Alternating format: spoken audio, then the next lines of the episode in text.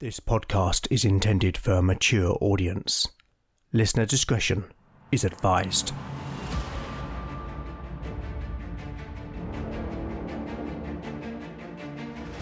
Welcome back to Legend of the Bones. Following in the footsteps of giants, Legend of the Bones is a chimera, a mix of old school tabletop RPG and dark fantasy storytelling.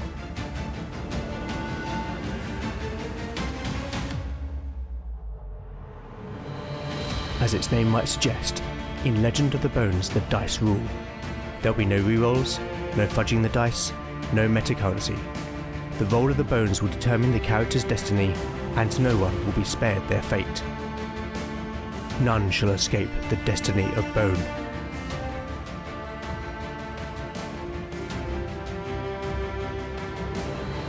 Last time on Legend of the Bones. The party entered a chamber that contained a number of intricately carved pillars and eight stone portals, which Valen surmised were the graves of the king's bodyguard. The mage deciphered the meaning of the carvings and deduced that the pillars formed an unseen boundary, which, when crossed, would open the portals. With this knowledge, the party were able to take up a defensive formation before crossing the boundary and waking the undead guardians. In the fight that followed, Beric, Lena, and Kier were injured by the Draugr revenants, but Lena was able to turn the creatures to the power of her faith. Beric and Torsten then cut the Draugr down as they put up no resistance. And after searching the chamber and finding a potion and a scroll, the party returned to where the miners had broken through into the small cavern to rest for the night. In the morning, Lena prayed for Beric to be healed, and Valen identified the potion as a healing draught, which restored the fighter to full health. The mage studied the scroll, which seemed to be an account of the reign of the king, Vortigern. It described how the crown, with its five jewels, gave power to the tyrannical ruler, and how after Vortigern was finally defeated, the crown was broken, and the jewels entrusted to the keeping of five mages. Valen reflected on the account and had an epiphany that one of the jewels was the diamond set in his master's amulet, the amulet stolen by the Brethren of the Purifying Light.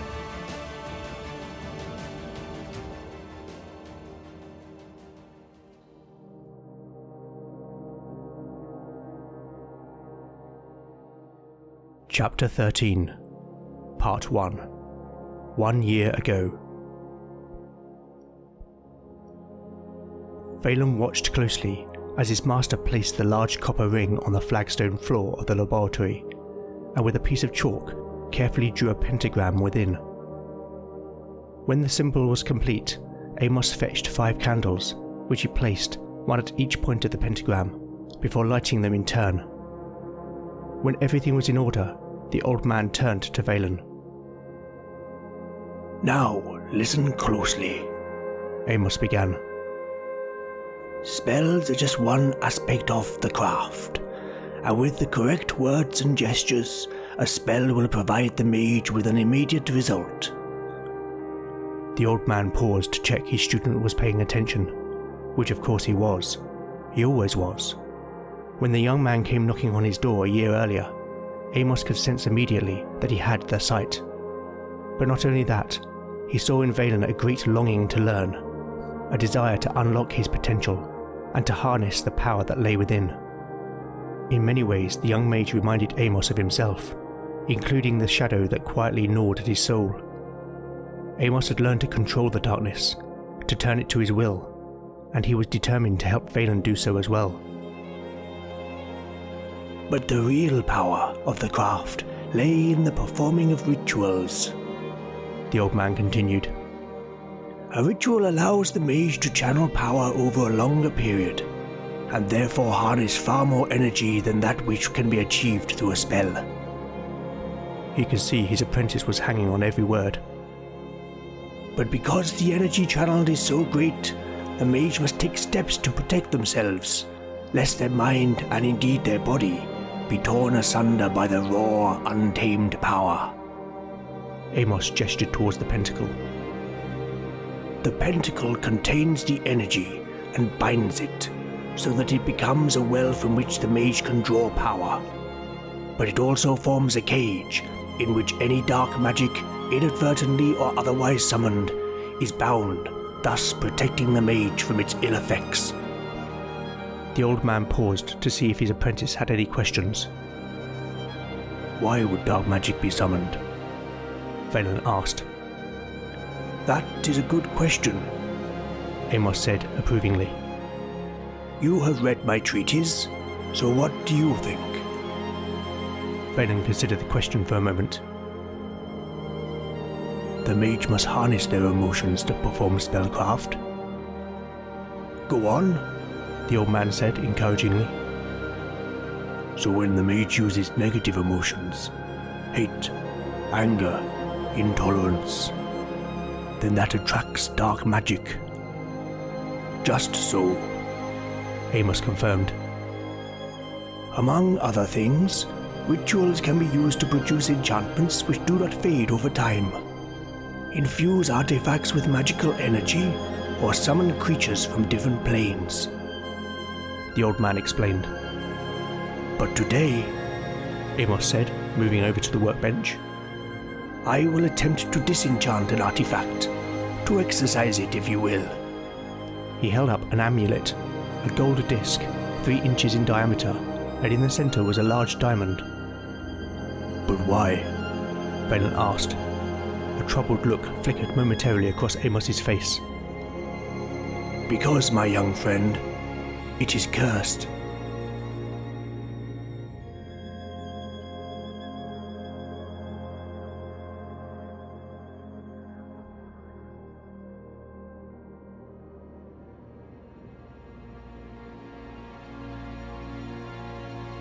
Chapter 13, Part 2, Day 19, Morning. Party status Beric, 17 out of 17 hit points. Lena, 8 out of 10 hit points. Kier, 6 out of 7 hit points. Valen, 7 out of 7 hit points. Torsten, 7 out of 8 hit points. Spells available Valen has memorized Push and Shield. The companions stood before the stone portal at the far end of the pillared hall. They had returned to the chamber, for they had seen the portal the day before, and instinctively knew that their task was not yet complete. And though no one spoke of it, each felt the icy fingers of fear at what may lay ahead. The bodies of the slain Draugr still lay where Beric and Torsten had cut the foul creatures down, and the chamber was filled with the sickly sweet smell of decay. The stone portal before which they now stood was some eight feet in height, and bore no obvious means by which it could be opened. On either side of the portal were four oval recesses cut vertically into the rock. Each was approximately 10 inches high by 6 inches wide, and as much deep. Carved upon the door itself were strange symbols that Valen said were runes, and on the lintel above the door were words in the same language as that found elsewhere in the tomb. This portal has been sealed with an enchantment. See there, those runes harness the power. Valen pointed at the arcane symbols. The ritual required to bind the enchantment would have been the work of a powerful mage, or mages. Are you not able to break it? Beric asked. No. There are incantations that can open magically sealed portals, but they are beyond my skill. In any case, this would have been the result of ritual magic, so spellcraft alone would unlikely work. The mage replied. So what are we going to do now? Kier asked. I believe the answer lay in that script on the lintel. Valen replied. It is another riddle. It reads Eight I seek to open wide, orbs of wonder, thought, and pride. In loyalty, they take no rest, a final task on my behest.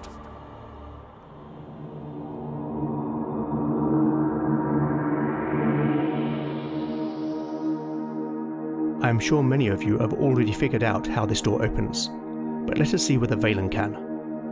Once again, I am going to make an intelligence check for the mage. Valen will need to roll a 15 or less on a d20. Here is the roll. A 4.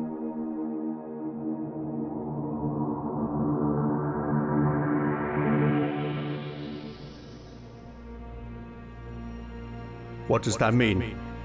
Beric asked. Valen looked towards the bodies of the fallen Draugr. These men were bound to Vortigern in death as much as they were in life. The ritual used to seal this tomb undoubtedly summoned dark magic, though whether or not that was the intent, I cannot say. But the spilling of blood made it an inevitability. The mage looked back at the companions. I believe their heads are the key. Orbs of wonder, thought, and pride. That is abhorrent, Lena said with shock. Be that as it may, I believe to open this portal, the heads of these creatures must be placed in those recesses. Well then, let us have at it.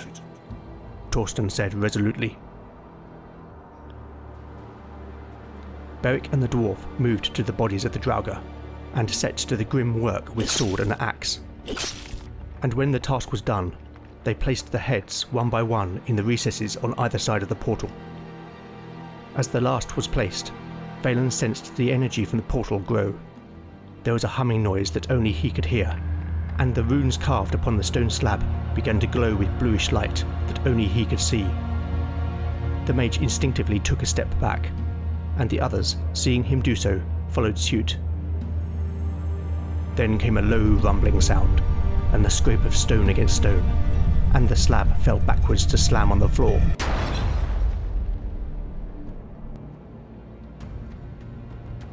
Beric led the companions as they entered the chamber beyond the portal. They found themselves in a large cavern, at least 80 feet in diameter. There was more evidence of stonecraft on the walls, where intricately carved reliefs depicted scenes of events long lost to time. The cavern was gently illuminated from a small opening in the ceiling, in which a shaft of daylight entered the room and shone directly upon a raised dais in the centre of the chamber. Upon the dais was a stone throne and upon the throne sat the armoured body of a corpse. The corpse wore a breastplate and greaves of finely wrought bronze, and an equally fine helm. Its right hand rested upon the hilt of an exquisite iron longsword that was unmarred by the passage of time, and leaning against the left of the throne was a bronze shield, beautifully wrought and decorated with circles and spirals, and accentuated with enamel. The flesh of its body and face was withered and sunken, yet preserved from the worst ravages of time, and its mouth, where the lips had peeled back, wore a rictus that was both grotesque and sardonic. As the companions observed all this, a bluish white light flickered into life within the sunken sockets of the Draugr King's eyes. Its mouth opened to a fixed position, but moved no more as a spectral voice echoed around the cavern. Who trespasses on the king's domain? Those who seek to end the curse of this place. Beric replied in defiance, but his answer was met with a chill laugh. Well, seekers, thou shalt find only death. With that, there was a creaking sound as the Draugr King got to its feet and pointed its sword at the companions. Thou shalt serve me in death. Entering combat. The companions have disturbed the undead remains of King Vortigern. Like the creatures guarding the previous chamber, Vortigern is a Draugr, albeit the more powerful hero type. Now, fortunately, Vortigern is not in possession of the crown which made him such a formidable warlord, but he undoubtedly presents challenge and risk for the party. Draugr heroes are 7 hit dice monsters, with a plus 7 to all attack rolls. Vortigern is wearing bronze armour and carries an ornately decorated bronze shield conferring an ascending armour class of 15, and is armed with a longsword which deals 1d8 points of damage. In addition, Draugr heroes have the ability to automatically cast the following spells once per day, without the need for a successful intelligence check Hold Person, Cause Light Wounds, and Weakness, which is a homebrew second level magic user spell. You can find the full creature profile plus details of the spell Weakness at legendofthebones.blogspot.com. So let us see how many hit points Vortigern has. Rolling 7d6. 29. Okay, this is going to be one tough fight. Let's get to it. Round 1. I am going to rule that neither side is surprised. Initiative. Vortigern. A 1. The party. A 3. The party get the jump on Vortigern. Kier nocks an arrow and shoots. With his dexterity bonus and the bonus for short range, Kier needs to roll a 13 or more. A 15. 4. 4 points of damage. The rogue's arrow thumps into Vortigern's right breast. Valen attempts to cast shield upon himself. He needs to roll a 15 or less to pass a successful intelligence check. An 11. A translucent barrier surrounds the mage. Valen now has an armor class of 15 in melee. As a second level cleric, Lena cannot turn 7 hit dice undead, but realistically, she would not know the power of this creature. Therefore, I am going to rule that Lena will waste her action by attempting to turn it. Arm outstretched, holy symbol in hand, she commands the creature. In the name of Solon, I command thee, go back to hell. Vortigern silently laughs, and the realization hits Lena that this creature is beyond her power to turn. Beric charges forward to attack. With his bonus, he needs a 13 or more to hit. An 11. Vortigern blocks the attack with his shield. Torsten charges alongside Beric. He also needs a 13 or more. But with a 12, Vortigern parries the dwarf's axe. Not a great start for the party, and now it's Vortigern's turn to attack. I am going to randomly roll to see whether it attacks Beric or Torsten. It's Torsten. With its attack bonus, the Undead King needs only to roll an 8 or more to hit the dwarf. Here is the roll. A 19. Torsten is currently on 7 hit points, so this blow has the potential to kill him. Time to cross those fingers. Here is the damage roll on a d8. A 5. Vortigern's sword bites into the dwarf's shoulder, and he cries out in pain. Round 2. Initiative. A 3. The party. A 6. Despite their poor start, the party managed to take the advantage. Kier nocks another arrow. He needs a 13 or more. But a 3 means the rogue cannot see a clear shot in the melee. Seeing Torsten wounded, Valen attempts to cast Push. Here is his casting roll. A 5. The mage creates an invisible force that throws Vortigern back. 6 yards. Okay, I am going to roll another d8 to determine Vortigern's distance in yards from the stone throne. If that result is equal or less than 6, then Vortigern will hit the throne and take damage. Here is the roll. A 5. Okay, rolling damage on a d4. A 4. Okay, one final roll to see if the Draugr King falls prone. A roll of 1 to 3 on a d6 means he will.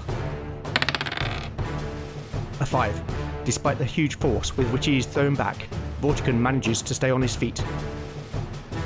Beric charges forward again, hoping to catch the Draugr off guard. He needs a 13 or more. A 19 for 7 points of damage. That's more like it. Beric's sword slashes Vortigern across the chest as the Draugr recovers from Valen's spell. Despite his wound, Torsten also runs forward. He needs a 13 or more. But with a 12, the Draugr manages to get his shield up just in time. Lena joins the fray with her Warhammer. The cleric needs a 15 or more to hit. But with a 4, she misjudges the swing. Now it's Vortigern's turn.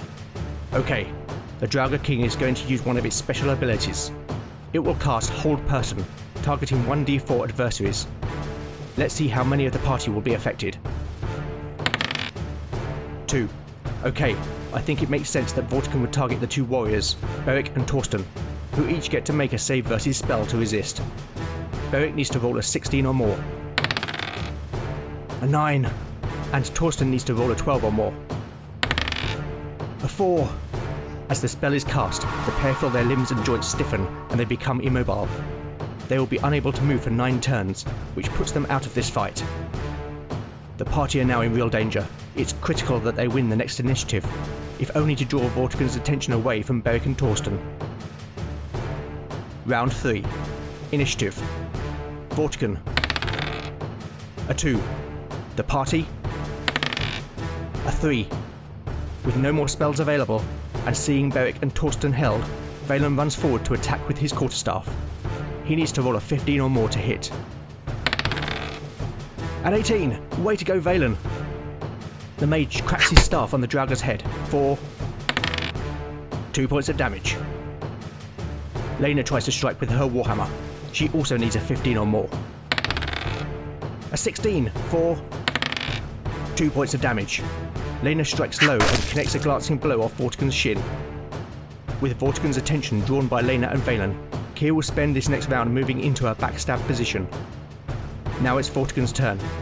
I will randomly roll to see whether he attacks Lena or Valen. It's Valen. This is a real moment of danger for our mage. With his attack bonus, the Draugr King needs just an 8 or more to hit. But with a 4, Valen dodges Vortigern's blade. Round 4. To recap, Vortigern is down to 8 hit points, but if the party loses the initiative here, they are going to be in real peril. Initiative. Vortigern. A 6. The party. A 4. Okay, I will randomly roll to see whether Vortigern attacks Lena or Valen. It's Lena. I think this makes sense. The cleric presents the most obvious threat. The Draugr needs just an 8 or more to hit. Here is the roll. A 9, 4, 5 points of damage. Vortigern brings his sword down on Lena's right shoulder. The cleric cries out in pain. Lena attempts to counterattack. She needs a 15 or more. But with a 10, the cleric is knocked off balance by the Draugr's blow. Valen jabs forward with his quarterstaff. He needs a 15 or more to hit. A 16! Four. Four points of damage. The mage's staff smashes into Vortigern's face, shattering his jaw. Okay, Vortigern has just four hit points remaining. Can Kier finish this? Whilst the Draugr has been occupied by Lena and Valen, our rogue has come around the back of Vortigern. A backstab is a unique ability for rogues, conferring a plus 4 to the attack roll, and if successful, it deals double damage. This means that Kier needs to roll an 11 or more. If he misses this, then it is highly likely that one or more of the characters will die, and we could even be looking at a total party kill. Here is the roll.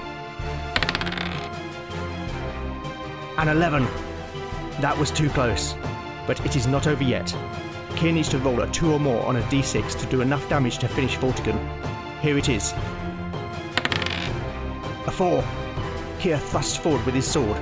The blade plunges into the Draugr's back and pierces its black heart. It hangs there for a moment and then falls.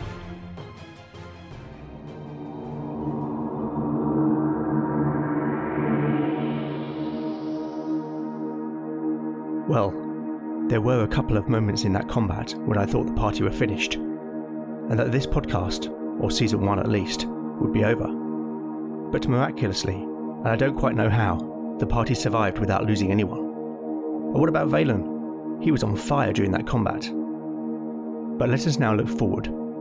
After Beric and Torsten are free of the effects of the Hold Person spell, the party searches the cavern for treasure. Draugr heroes are treasure type G, but before I get to the random treasure, let us talk about the items I have intentionally placed here. Vortigern's bronze armour is of high quality, and I will rule that there is a 5% chance it is enchanted. 28, so no, but it is worth 3d6 times 10 gold. So that will be 100 gold pieces. Again, with the bronze shield, I will rule that there is a 5% chance it is magical. 64, so no. But similarly, the shield is worth 3d6 times 10 gold. Okay, that will be 140 gold.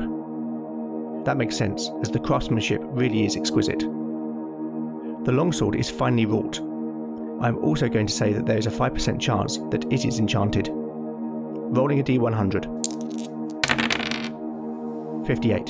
So it's not enchanted, but I'm going to say that it is worth 1d6 plus 1 times 10 gold. Okay, so the sword is worth 50 gold pieces. So now on to random treasure. For treasure type G, the party will find the following in a small chest behind the throne. There is a 50% chance of gold. 69. Nothing. A 50% chance of platinum, which I am going to change to silver as per my earlier explanation.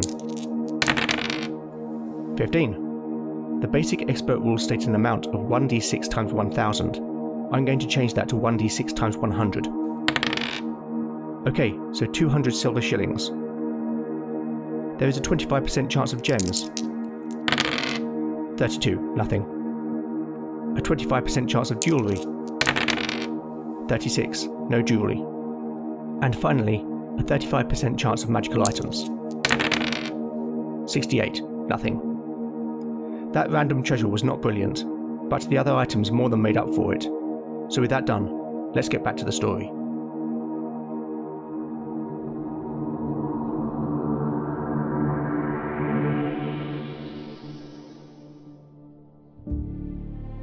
Chapter 13, Part 3, Day 19, Late Afternoon. Party status Beric, 17 out of 17 hit points. Lena, 3 out of 10 hit points. Kier, 6 out of 7 hit points. Valen, 7 out of 7 hit points. Torsten, 2 out of 8 hit points. Spells available. There are no spells available. The bright daylight stung their eyes as the companions emerged from the Four Rivers mine, though all were glad to see the open sky and breathe fresh, clean air. After defeating the Draugr King and claiming the riches it possessed, the party had scoured the rest of the caves and tunnels and found a number of skeletons and corpses of miners, which from the way they lay had seemingly disanimated likely after Vortigern had been vanquished. The curse had been lifted. The companions found the wagon where they had left it, and the horses grazing nearby. And once Kier had harnessed the animals, they climbed aboard and began the short journey back to Four Rivers.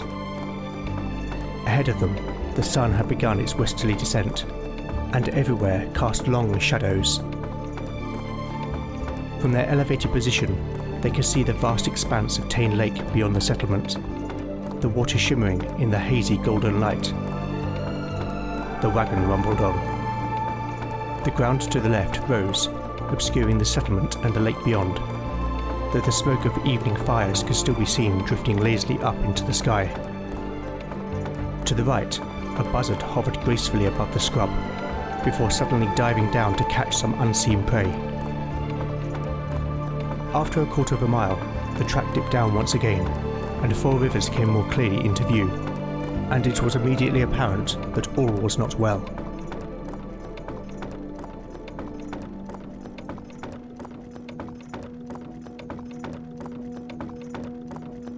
The smoke which had been visible on the track was not that of cooking fires. Several of the buildings had been reduced to nothing more than blackened and charred stumps, which still smoked gently most remained relatively unscathed. But scattered here and there were the butchered remains of at least two dozen of the settlement's inhabitants, men and women, whilst the scorched remains of others lay on the threshold of their homes. The killing was indiscriminate. Thankfully, there were survivors. Some sat on the ground, staring blankly, clearly in a state of shock, while others wept over the bodies of friends and relatives. The Nine have mercy, Lena said. Kier brought the wagon to a halt outside the hall, where a small group of men and women were lifting bodies onto a cart. Among them was Marbon, his face haggard and smeared with soot. A brief ironic smile flickered across the foreman's lips as he saw the companions. My friends, he said flatly. We are beset by evil.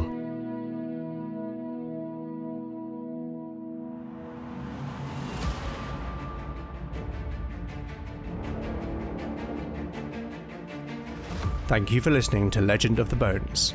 If you like what you've heard, then please consider giving it a five star review in your podcatcher of choice. Positive reviews really do help the show reach new listeners. I would like to thank this episode's voice talent. Returning as Marbon is Jim Hurst, Thank you, Jim, for your contribution. It really is appreciated. You can also help by liking or retweeting new episode announcements, or simply recommending the show to a friend. I'd also love to know what you think of the show, and I do respond to every message I receive. So, with that in mind, you can contact me on Twitter at LegendBones, Instagram at Legend of the Bones, email at legendofthebones at gmail.com, or go to legendofthebones.blogspot.com for show notes, character profiles, maps, and more. Join me next time to find out what awaits our adventurers as the bones decide their fate.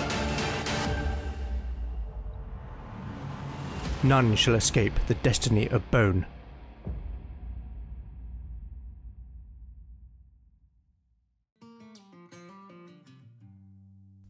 Snide's Return is a tabletop role playing game interviews and actual play podcast. We interview content creators, Twitch streamers, and fellow podcasters, and we put out our own actual play using a variety of different systems. So come and join us, come and have a listen. You can find us on Twitter at Return Snyder. You can find us on Instagram, Facebook, or check out our website at www.snidesreturn.squarespace.com.